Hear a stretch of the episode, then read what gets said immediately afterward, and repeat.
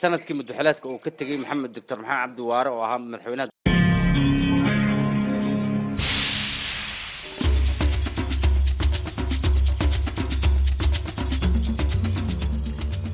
Hii ni idhaa Kiswahili ya Sauti Amerika ikitangaza moja kwa moja kutoka hapa Washington DC. Jina langu Harrison Kamau. Mimi naitwa Mkamiti Kibayasi, ninakukaribisha katika matangazo yetu ya leo. Ni Jumatatu, Februari 20 mwaka 2023. Tunasikika kupitia redio shirika za FM kwenye eneo zima la Afrika Mashariki pamoja na maziwa makuu. Vilevile tunapatikana kupitia mtandao wetu VOA swahili.com. Karibu sana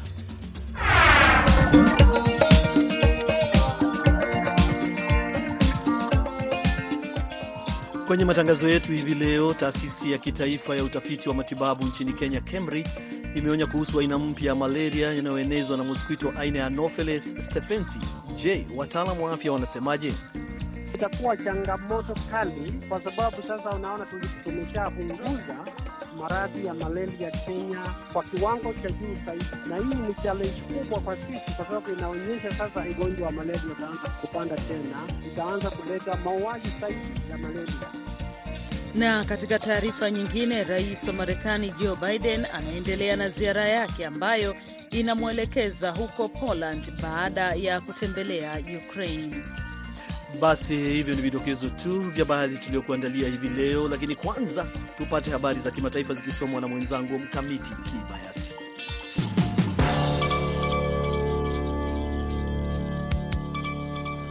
Wanajeshi wanane wamekufa katika shambulizi la kushtukiza linaloshukiwa kufanywa na wanajihadi huko kaskazini mwa Burkina Faso, jeshi lilisema leo Jumatatu, likiongeza kwamba takriban washambuliaji sitini waliuawa katika shambulizi la kujibizana. Shambulizi hilo lilitokea Ijumaa katika Du na Ors katika jimbo la Ordolan, lilisema taarifa hiyo. Wanajeshi wanane waliuawa, watatu walijeruhiwa na wengine kadhaa hawajulikani walipo, ilisema taarifa, ikielezea idadi hiyo. Kiasi cha magaidi sitini waliuawa katika shambulizi la angani la kujibizana lililolenga maeneo ya adui ambayo walijaribu kukimbia kuelekea mpakani huko kaskazini kuelekea Mali, ilieleza taarifa. Magari saba ya kijeshi na darzeni za pikipiki pia ziliharibiwa. Taarifa ilitoa wito dhidi ya kutangaza idadi isiyo rasmi hadi vifo vitakapothibitishwa katika eneo. Rais wa Marekani Joe Biden leo Jumatatu alifanya ziara ambayo haijatangazwa nchini Ukraine siku chache kabla ya nchi hiyo kuadhimisha mwaka mmoja wa uvamizi wa Russia. Biden alisema alikuwa huko kuonyesha uungaji mkono wetu kwa uhuru wa taifa hilo, mamlaka yake na uadilifu wa eneo. Akizungumza akiwa pamoja na rais wa Ukraine Volodymyr Zelensky katika makazi ya rais mjini Kiev, Biden alitangaza msaada mpya wa Marekani wa dola milioni mia tano zikiwemo risasi za kivita na za kupambana na vifaru. Pia alisema kutakuwa na vikwazo vipya vya Marekani dhidi ya Russia wiki hii. Mwaka mmoja baadaye, Kiev inasimama, Ukraine inasimama, demokrasia inasimama, alisema Biden. Iran ilikanusha ripoti hii leo kwamba inasindika madini ya uranium hadi kufikia kiwango cha utengenezaji silaha. Hadi sasa hatujafanya jaribio lolote la kurutubisha zaidi ya asilimia sitini. Uwepo wa chembechembe juu ya asilimia sitini ya usindikaji haimaanishi urutubishaji zaidi ya asilimia sitini. Msemaji wa shirika la nishati la atomic la Iran Behruz Kamalvandi alisema Jumatatu, kulingana na shirika rasmi la habari la RNNA. Ripoti ya Bloomberg News ya Jumapili ilisema wakaguzi kutoka shirika la kimataifa la Atomic waligundua uranium iliyorutubishwa hadi asilimia 84. Uranium lazima irutubishwe hadi karibu asilimia 90 kwa bomu la nyuklia. Waziri wa mambo ya nje wa Marekani Anton Blinken aliwaambia waandishi wa habari Jumatatu wakati wa ziara yake nchini Uturuki kwamba Marekani ilikuwa na mawasiliano ya karibu na IAEA na inafanya kazi kupata taarifa zaidi kuhusu hali hiyo. Hili litakuwa jambo makini sana, alisema Blinken.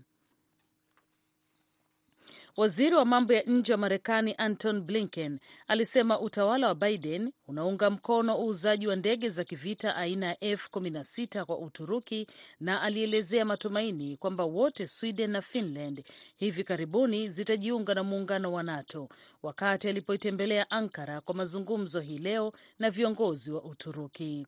Bunge la Marekani lazima liidhinishe dola bilioni 20 za uuzaji wa F16 ambazo zinajumuisha ombi la Uturuki la kununua ndege 40 na takriban vifaa 80 vya kisasa. Blinken alisema wakati wa mkutano wa pamoja na waandishi wa habari akiwa na waziri wa mambo ya nje wa Uturuki Mevlut Cavusoglu kwamba hakuweza kutoa ratiba ya kuarifu rasmi bunge kuhusu uuzaji uliopendekezwa, lakini amekuwa akiwasiliana na utawala wa Biden kuunga mkono suala hilo. Hii ni muhimu sana kwa ushirikiano unaoendelea wa NATO na katika usalama wa kitaifa wa Marekani, Blinken alisema. Mauritius leo inajiandaa kukabiliana na kimbunga chenye nguvu kinachoendelea kukaribia taifa hilo la bahari Hindi, huku usafiri wa ndege pamoja na shughuli za kawaida zikiwa zimekatizwa kwenye kisiwa hicho. Shughuli zote za serikali zimesitishwa, maduka yamefungwa, huku usafiri wa umma ukisitishwa pia na kuacha barabara nyingi zikiwa tupu. Harrison Kamau anaisoma ripoti kamili.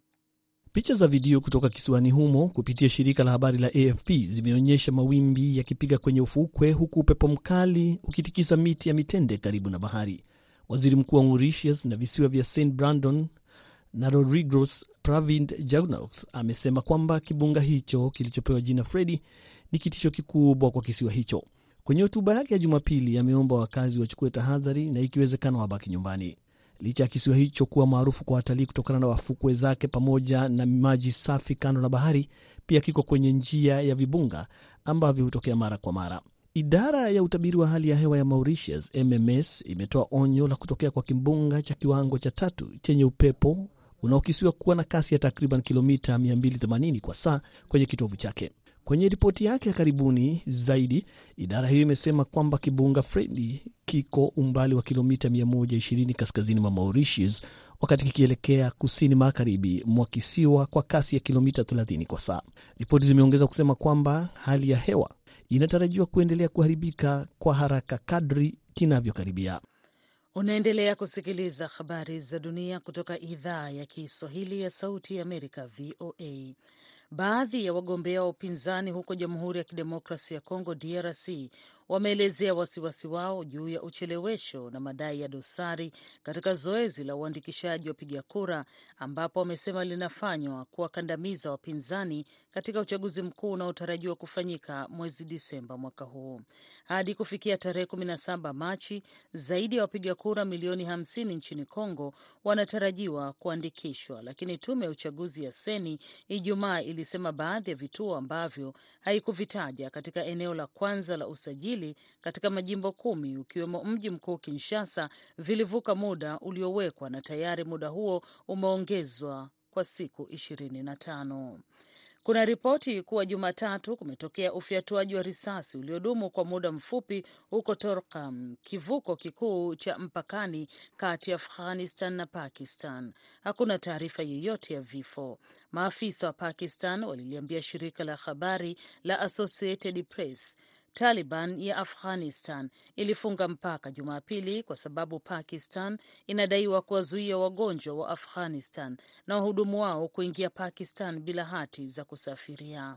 Afisa wa mpaka wa Taliban Tokam, Mula Muhamed sadik aliwashauri raia wa Afghanistan kutosafiri kuelekea kwenye mpaka wa Tokam. Alisema kupitia mtandao wa Twitter kwamba Pakistan haikutimiza nia yake ya dhati, lakini hakufafanua zaidi. Papua New Guinea imethibitisha ripoti kuhusu hali ya mateka. Ilisema katika taarifa yake Jumatatu kwamba wahalifu wenye silaha wamewachukua watu mateka katika mpaka wa majimbo ya nyanda za juu na Hela karibu na jimbo la magharibi.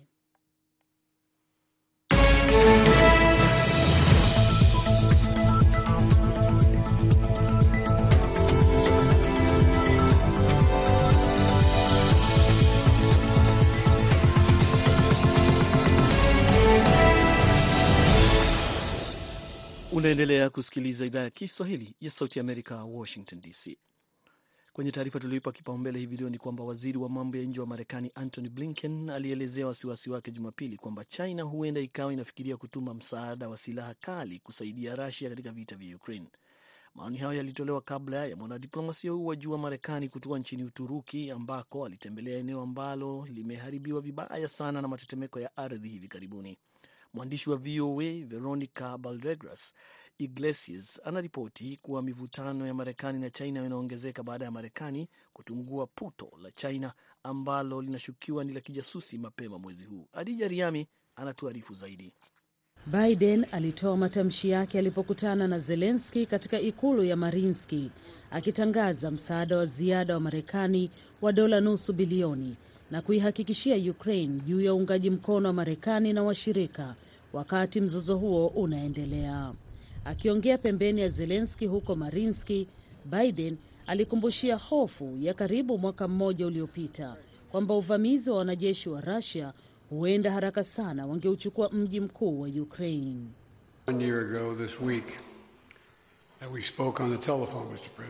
Mwaka mmoja uliopita kama wiki hii tulizungumza kwa simu, Bwana Rais. Ilikuwa ni usiku sana huko Washington, asubuhi na mapema hapa mjini Kiev. Ndege za Rasia zilikuwa angani na vifaru walikuwa kwenye mpaka. Ulinieleza kwamba ulikuwa unasikia milipuko kwa mbali. Sitasahau hilo, na dunia ilikuwa inaelekea kubadilika. Ziara ya Ukraine imekuja wakati muhimu sana katika vita, huku Biden akiangazia kuendelea kuunganisha washirika kuisaidia Ukraine wakati vita vikitarajiwa kuongezeka zaidi, huku pande zote zikijitayarisha kwa mashambulizi zaidi. Zelenski amewashinikiza washirika kuharakisha upelekaji wa mifumo ya silaha na anaitaka magharibi kupeleka ndege za kivita kwa Ukraine, kitu ambacho Biden mpaka hivi hajakubali kukifanya. Azma ya Biden katika ziara yake Kiev ambayo inakuja kabla ziara yake iliyopangwa ya kwenda Warsaw, Poland, ni kusisitiza kwamba Marekani imejitayarisha kuwa pamoja na Ukraine kwa muda kadri utakavyokuwa ili kuzima majeshi ya Russia hata wakati maoni ya umma yakipendekeza kwamba Marekani na washirika wake wakisaidia katika kuwapatia silaha na msaada wa moja kwa moja wa kiuchumi yameanza kupungua. Demokrasia itasimama pamoja nanyi, Wamarekani watasimama pamoja na nyinyi, na dunia inasimama na nyinyi. Kivi imechukua sehemu ya moyo wetu, lazima niseme hivi. Zelenski alimweleza Biden kuwa ziara yake ilikuwa ishara muhimu sana ya uungaji mkono kwa Ukraini wote. Ziara hiyo imekuja siku moja kabla ya Rais Vladimir Putin kutarajiwa kutoa hotuba kubwa ambayo inatarajiwa kuweka malengo ya Russia kwa mwaka wa pili kwa kile ambacho kinaelezewa vita dhidi ya Magharibi. Hivi punde tumefanya mazungumzo na rais wa Marekani kwa sisi tu na halafu kuyapanua mazungumzo hayo. Yalikuwa ni mazungumzo mazuri kwa kweli, yanatuleta karibu zaidi ya ushindi wa pamoja katika vita hivi. Tunaweza na lazima kuufanya mwaka 2023 uwe mwaka wa ushindi. Russia imepata mafanikio kidogo hadi hivi sasa kwa mashambulizi waliofanya kote upande wa mashariki katika wiki za karibuni. Kiev na magharibi wanaona kuwa ni msukumo wa kumpa Putin ushindi ili ajigambe mwaka mmoja baada ya kuanzisha vita vikubwa huko Ulaya tangu vita vya pili vya dunia. Ripoti hiyo imesomwa na Mkamiti Kibayasi na wala sio Adija Riami kama nilivyosema hapo awali.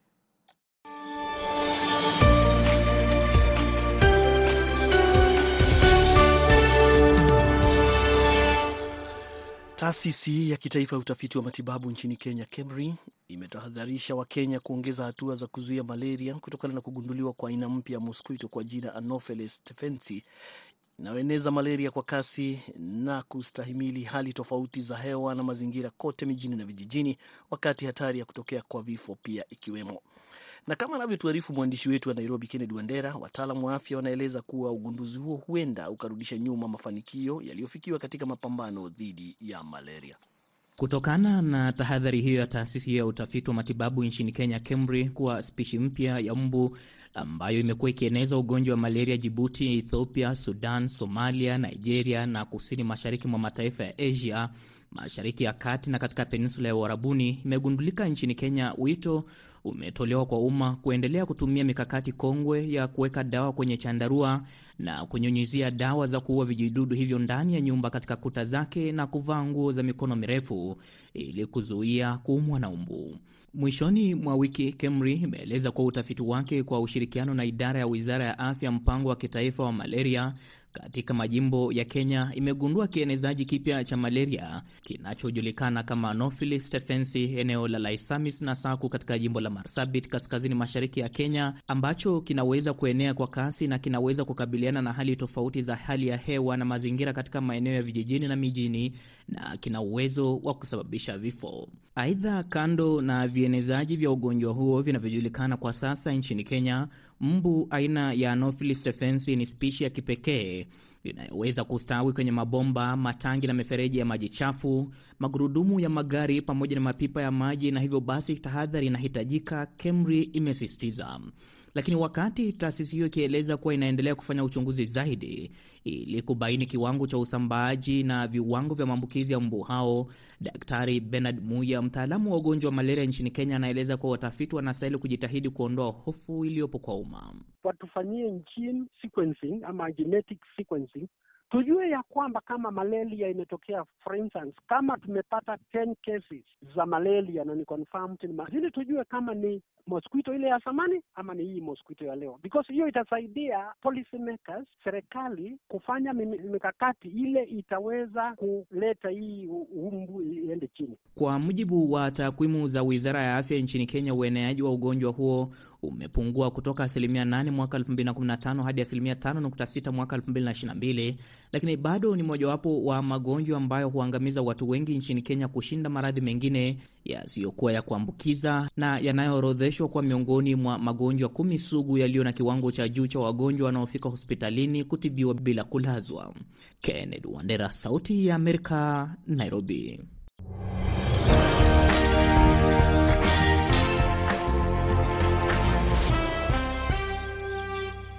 Unaendelea kusikiliza idhaa ya Kiswahili ya Sauti Amerika. Wamarekani wanaendelea kuzungumzia sifa za rais wa zamani Jimmy Carter baada ya taasisi aliyoanzisha ya Carter Center kutangaza mwishoni mwa wiki kwamba kiongozi huyo wa zamani anapokea huduma za mwisho za maisha nyumbani kwake mjini Plains katika jimbo la Georgia. Carter mwenye umri wa miaka tisaini na minane ni rais wa zamani wa Marekani aliyeishi maisha marefu zaidi na aliamua kupokea tena matibabu wiki iliyopita, kulingana na familia yake, baada ya kulazwa hospitalini mara kwa mara katika siku za karibuni. Ken Farabo anatuendalia ripoti inayosimuliwa hapa na Abdi Shakur Abud. Susan Taylor, mkazi wa Buffalo, New York, anasema hakushangazwa sana na hali ya afya ya rais wa zamani Jimmy Carter kuwa mbaya mnamo siku za hivi karibuni, lakini tangazo la kwamba anaanza kupewa huduma za mwisho za maisha lilimshtusha sana. Inabidi nikiri kwamba nililia wakati wa chakula cha asubuhi, kwani huo ndio wakati nilifahamu kwamba atatutoka wakati wowote ule.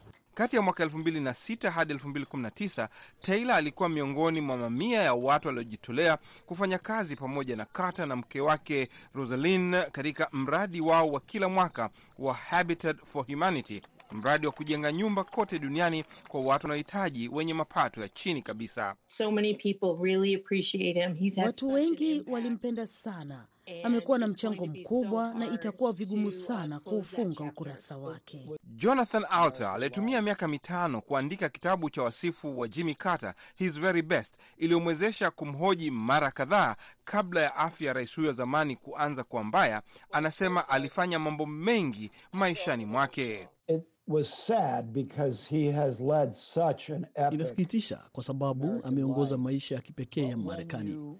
Ukichukulia maisha yake, alipata ushindi mkubwa.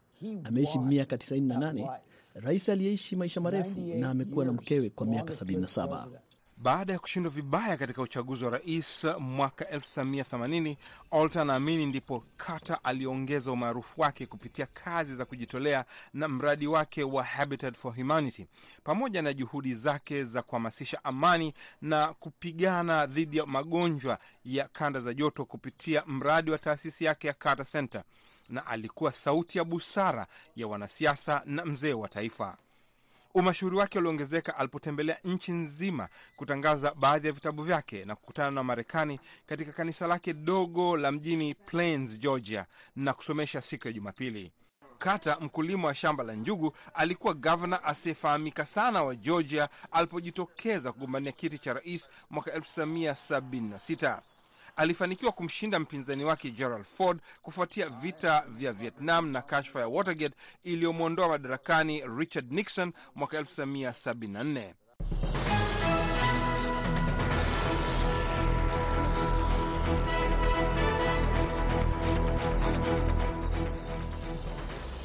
Nam, karibu katika kona ya michezo, na moja kwa moja basi tunaanza na klabu bingwa ya michano ya Afrika ambapo timu ya Simba inashuka tena dimbani wikendi hii kuvaa na Vipers ya Uganda katika mchuano ya klabu bingwa barani Afrika baada ya kupoteza michezo yake miwili ya mwanzo. Kwa kadi hiyo, Simba inahitaji ushindi wa mchezo wake huo na mengine ijayo ili iweze kuendelea na michuano hiyo. Na kwa upande mwingine, watani wao wa jadi timu ya Idaa Young Africans walipata ushindi mnono dhidi ya timu ya TP Mazembe ya DRC kwa kuchapa jumla ya mabao matatu kwa moja. Kutokana na ushindi huo, washabiki wa Yanga wameendelea kutamba katika mitaa ya Dar es Salaam. Tumepewa bendera nchi hii, tumesimamisha katika kundi hili. Huyu Mazembe nampiga nje ndani, nampiga nje ndani kikosi nampiga nje ndani achomoke. Baada ya huyu kumalizika, amepata mbeni ya Bamako. Bamako naenda kubunda kwake na mbunda hapa, naongoza kundi, natakaje mbele. Tumesema Mazembe msimu huu, hawa sio Mazembe, hawa ni wazembe wamezeeka. Mazembe ambao najua mimi sio hii Mazembe katika nchi tunaenda mara ya mwisho, tunaenda chama cha KMC. Hizi ni salamu kwa KMC, hizi ni salamu kwa KMC. Nyie ni watoto wa mjini, lakini sisi watoto wa mjini kuliko nyie. Tumekuja mjini kabla ya chipsi, tumekuja mjini kabla ya lami. Mmetukuta, mtakuja siku ya Jumatano KMC cha kushusha muziki. Na sasa tukielekea huko nchini Kenya, ni kwamba nchi hiyo imedhihirisha ulimwengu kuwa wao ndio magwiji katika mchezo wa riadha baada ya kumaliza kwenye nafasi ya kwanza kwa jumla ya nishani kumi kwenye mashindano ya mbio za nyika yaliyofanyika nchini Australia. Kwenye mashindano hayo ya dunia, Kenya ilinyakua medali sita za dhahabu, mbili za fedha na mbili za shaba. Na tukisalia nchini Kenya, wito umetolewa kwa shirikisho la mchezo wa soka nchini Kenya, FKF, kufanya kwa kosa la jinai kwa yoyote atakayepatikana akijihusisha na masuala ya match fixing au kuandaa matokeo. Denis Onyonyi taarifa zaidi kutoka Nairobi. Wadau wa soka nchini Kenya wametoa wito kwa serikali na hasa shirikisho la soka nchini Kenya FKF kufanya kuwa kosa la jinai kwa yeyote atakayebuni mechi almaarufu match fixing. Aliyekuwa wakati mmoja naibu wa rais wa shirikisho la soka nchini Kenya, wakili Robert Asembo, anasema kuwa ili kuwepo kwa usawa na uhalali wa mechi katika ligi kuu ya soka nchini Kenya, ni vyema kwa FKF kuweka sheria kali zaidi dhidi ya uovu huo. Kwenye mazungumzo ya kipekee na meza ya VOA michezo, Asembo anakiri kuwa ongezeko la visa vya match fixing katika soka ya Kenya vimeongezeka katika siku za hivi karibuni kutokana na mzozo wa uongozi uliokuwepo katika shirikisho la soka nchini Kenya kwa muda mrefu. Uh, nini ma, ile masa, kile ambacho kitasababisha uh, kurudi nyuma kwa mpira tukiendelea na hizi mambo ya match fixing. Ubaya match fixing lazima uendelee kuenezwa, hiyo injili ihubiriwe. Itafika mahali tuelekee mambo kama ya kufunga watu jela, yaani iwe kama uh, criminal offense ama makosa ya aina hiyo kwa wale ambao wanahusika na mambo ya match fixing. Yamkini wadau wa soka wakiwemo wakufunzi, naibu wakufunzi pamoja na wachezaji wasiozidi hamsini wamepigwa marufuku ya kutojihusisha na masuala ya soka kwa madai ya kubuni mechi kwa maana match fixing. Kwa ya Sauti ya Amerika, meza ya michezo kutoka Nairobi nchini Kenya, mwanakwetu mimi naitwa Dennis Wanyonyi. Na kutoka nchini Kenya tuelekea hadi Jamhuri ya Kidemokrasia ya Kongo ambapo timu ya taifa ya nchi hiyo Leopard itaanza mechi zote za kusaka tiketi za AFCON mwaka huu ugenini na kisha marudiano baada ya kufungwa kwa viwanja vya DRC na wakaguzi wa FIFA. Serikali nchini humo ilisha mkutano mkubwa leo mjini Kinshasa. Kaozi Kosha taarifa zaidi kutoka Lubumbashi. Viongozi wa shirikisho la kandanda hapa Jamhuri ya Kidemokrasia ya Kongo wamechagua uwanja wa mpira wa Cameroon kwa kupokea mechi ya kusaka tiketi ya kombe ya AFCON ambayo fainali itapigwa mwaka ujao katika nchi ya Cote d'Ivoire. Leopard ya Jamhuri ya Kidemokrasia ya Kongo itacheza mechi yake ugenini kisha kufungwa kwa viwanja kadhaa vya serikali na mainspekta wa FIFA na wizi wao wa CAF kwa ajili ya ukosefu wa maji, mwanga wa umeme na usafi kwenye stadium kadhaa ya Jamhuri ya Kidemokrasia ya Kongo. Wiki hii timu ya Vita Club inayowakilisha Jamhuri ya Kidemokrasia ya Kongo kwenye ligi ya mabingwa barani Afrika itaipokea timu ya Jeunesse Sportif ya Kabili, na hiyo ni kisha kupoteza mechi yake dhidi ya timu ya Petro Atletico ya Angola Jumamosi goli mbili kwa moja. Watani wao wa Daring Club Motema Pembe nao pia watapokea ugenini River United ya Nigeria, kisha kwenda Mabwa ijana na timu ya Diable Noir ya Congo Brazzaville nchini Angola sifuri kwa sifuri. Wazee wa kazi TP Mazembe wataipokea kwenye uwanja wa mpira wa Kamalondo hapa Lubumbashi Jumapili timu ya Monastir ya Libya ambayo imeshika taji kwenye kundi hilo, na hiyo ni kisha kuanguka pua chini ijana dhidi ya timu ya Young Africa ya Tanzania goli tatu kwa moja kulia machozi. Kona ya michezo, Sauti ya Amerika, Lubumbashi. Jina langu Kaozi Kosha. Nam, na kwa taarifa hiyo ya Kaozi Kosha tunakamilisha kona ya michezo. Ni mwanaspoti wako Sunday Shomari nakwambia alamsik. Basi hapo ndipo tunafika mwisho wa matangazo yetu hivi leo kutoka hapa Washington DC, upande wa pili akiwa Saida Hamdun, mimi jina langu Harrison Kamau. Tumekuwa naye Mkamiti Kibayasi na mwelekezi wetu Abdi Shakur, kwa pamoja tukikutakia wakati mwema popote ulipo. Kwa heri ya kuonana.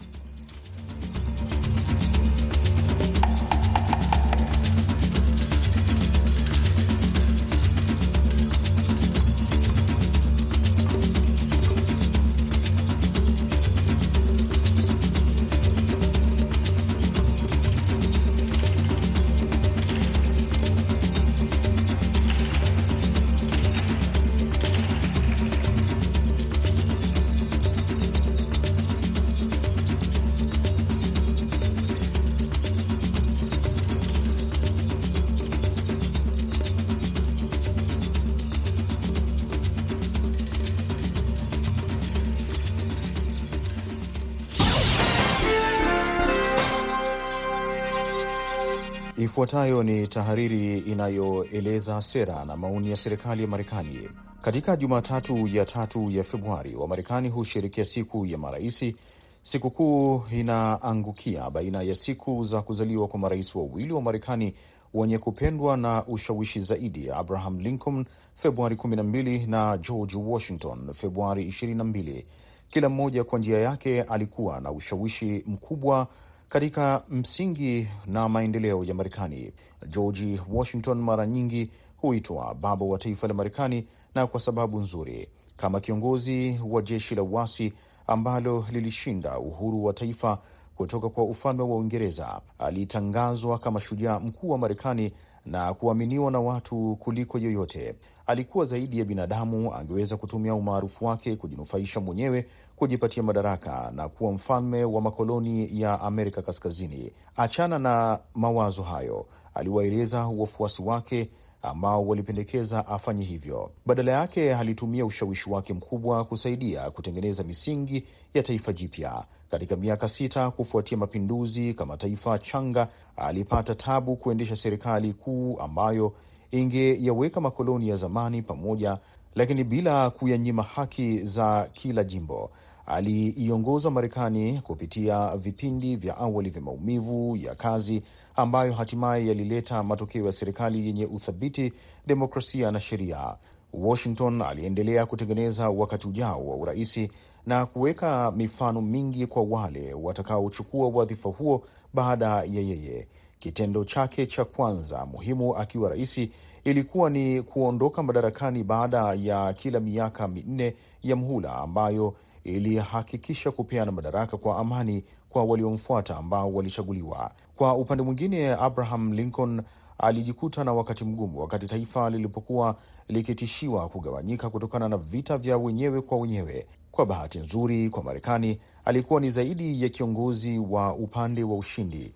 Wakati vita ilipokuwa ikikaribia kumalizika, alianza kuweka mazingira ya kubadilishana na kugawanya madaraka kwa amani baina ya serikali kuu na zile za majimbo, na matokeo yake Marekani iliondokana na vita vya wenyewe kwa wenyewe na kuwa nchi madhubuti, muungano wa kweli wa majimbo yakiongozwa na serikali kuu iliyo madhubuti.